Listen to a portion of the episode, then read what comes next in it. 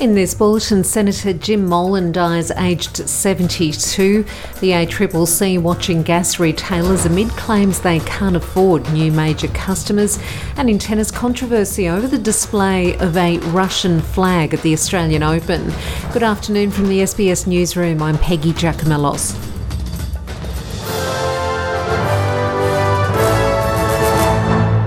Senator Jim Molan has died at the age of 72. His family have released a public statement describing Jim Molan as a soldier, pilot, author, volunteer firefighter, and most of all, an adored husband, father, grandfather, and brother. Senator Molan had been a major general in the army before returning to politics. He was re elected to the Senate at the 2022 federal election. The Australian Competition and Consumer Commission has confirmed it is monitoring developments in the gas supply industry after some retailers said they had been forced to stop accepting new industrial and commercial customers. The companies have cited the cost of securing supplies from producers for closing the door. The ACCC says it wants more information on how the government's price cap works following the retailer's announcement to ensure producers are doing the right thing. If we become aware that gas is not being made available and there is evidence that it was planned or likely to be available, or is being offered on terms which effectively equate to a refusal to supply, we will investigate whether that conduct may amount to an avoidance scheme. The Treasurer says he's hopeful wages will continue to grow strongly even as interest rate hikes take the heat out of the economy.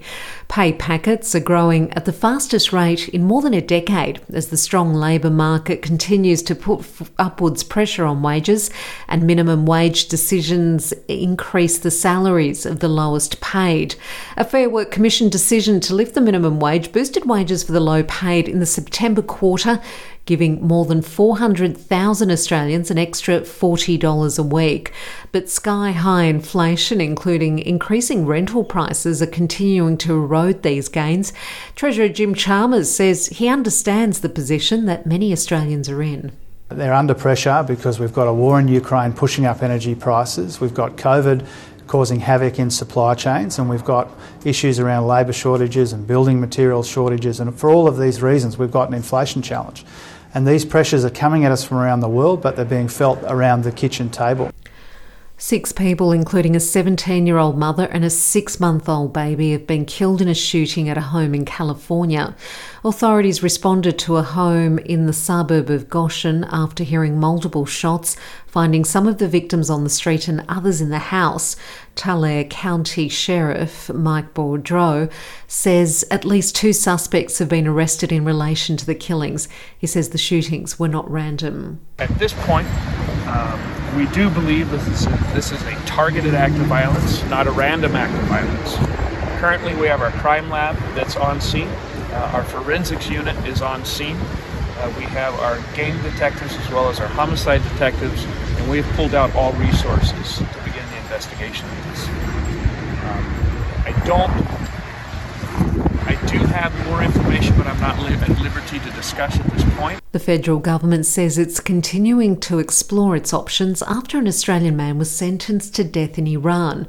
Majid Kazemi was condemned on January the 9th after the regime accused him of being involved in the deaths of three government militia members during a protest rally, one of many demonstrations that have happened in Tehran since the tw- a 22 year old student, Mahsa Amini, died in morality police custody in September. Australian Greens Senator Jordan Steele John has already written to the Iranian ambassador stating his political sponsorship of Mr. Kazemi. Three months after rising Maribyrnong River flooded Melbourne's inner west, residents are getting an opportunity to have their say on what went wrong. Public submissions are opening today to an independent flood inquiry which is looking at the potential causes and contri- contributors to the inundation, including a levee built to protect Flemington Racecourse. The grounds of the Melbourne Cup track remained clear as the surrounding area flooded thanks to the two and a half metre wall built in 2007.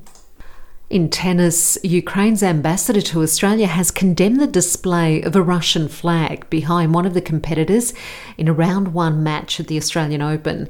The ambassador, Vasyl Myroshnychenko, posted on his Twitter account about the flag, writing that he strongly condemned the public display of the Russian flag during the game. He has demanded Tennis Australia immediately enforce its neutral flag policy. The first round match took place between Russia's Kamila Rakhimova and Ukraine's Katerina Baindl, with Baindl emerging as the winner. And that's the latest from the SBS newsroom.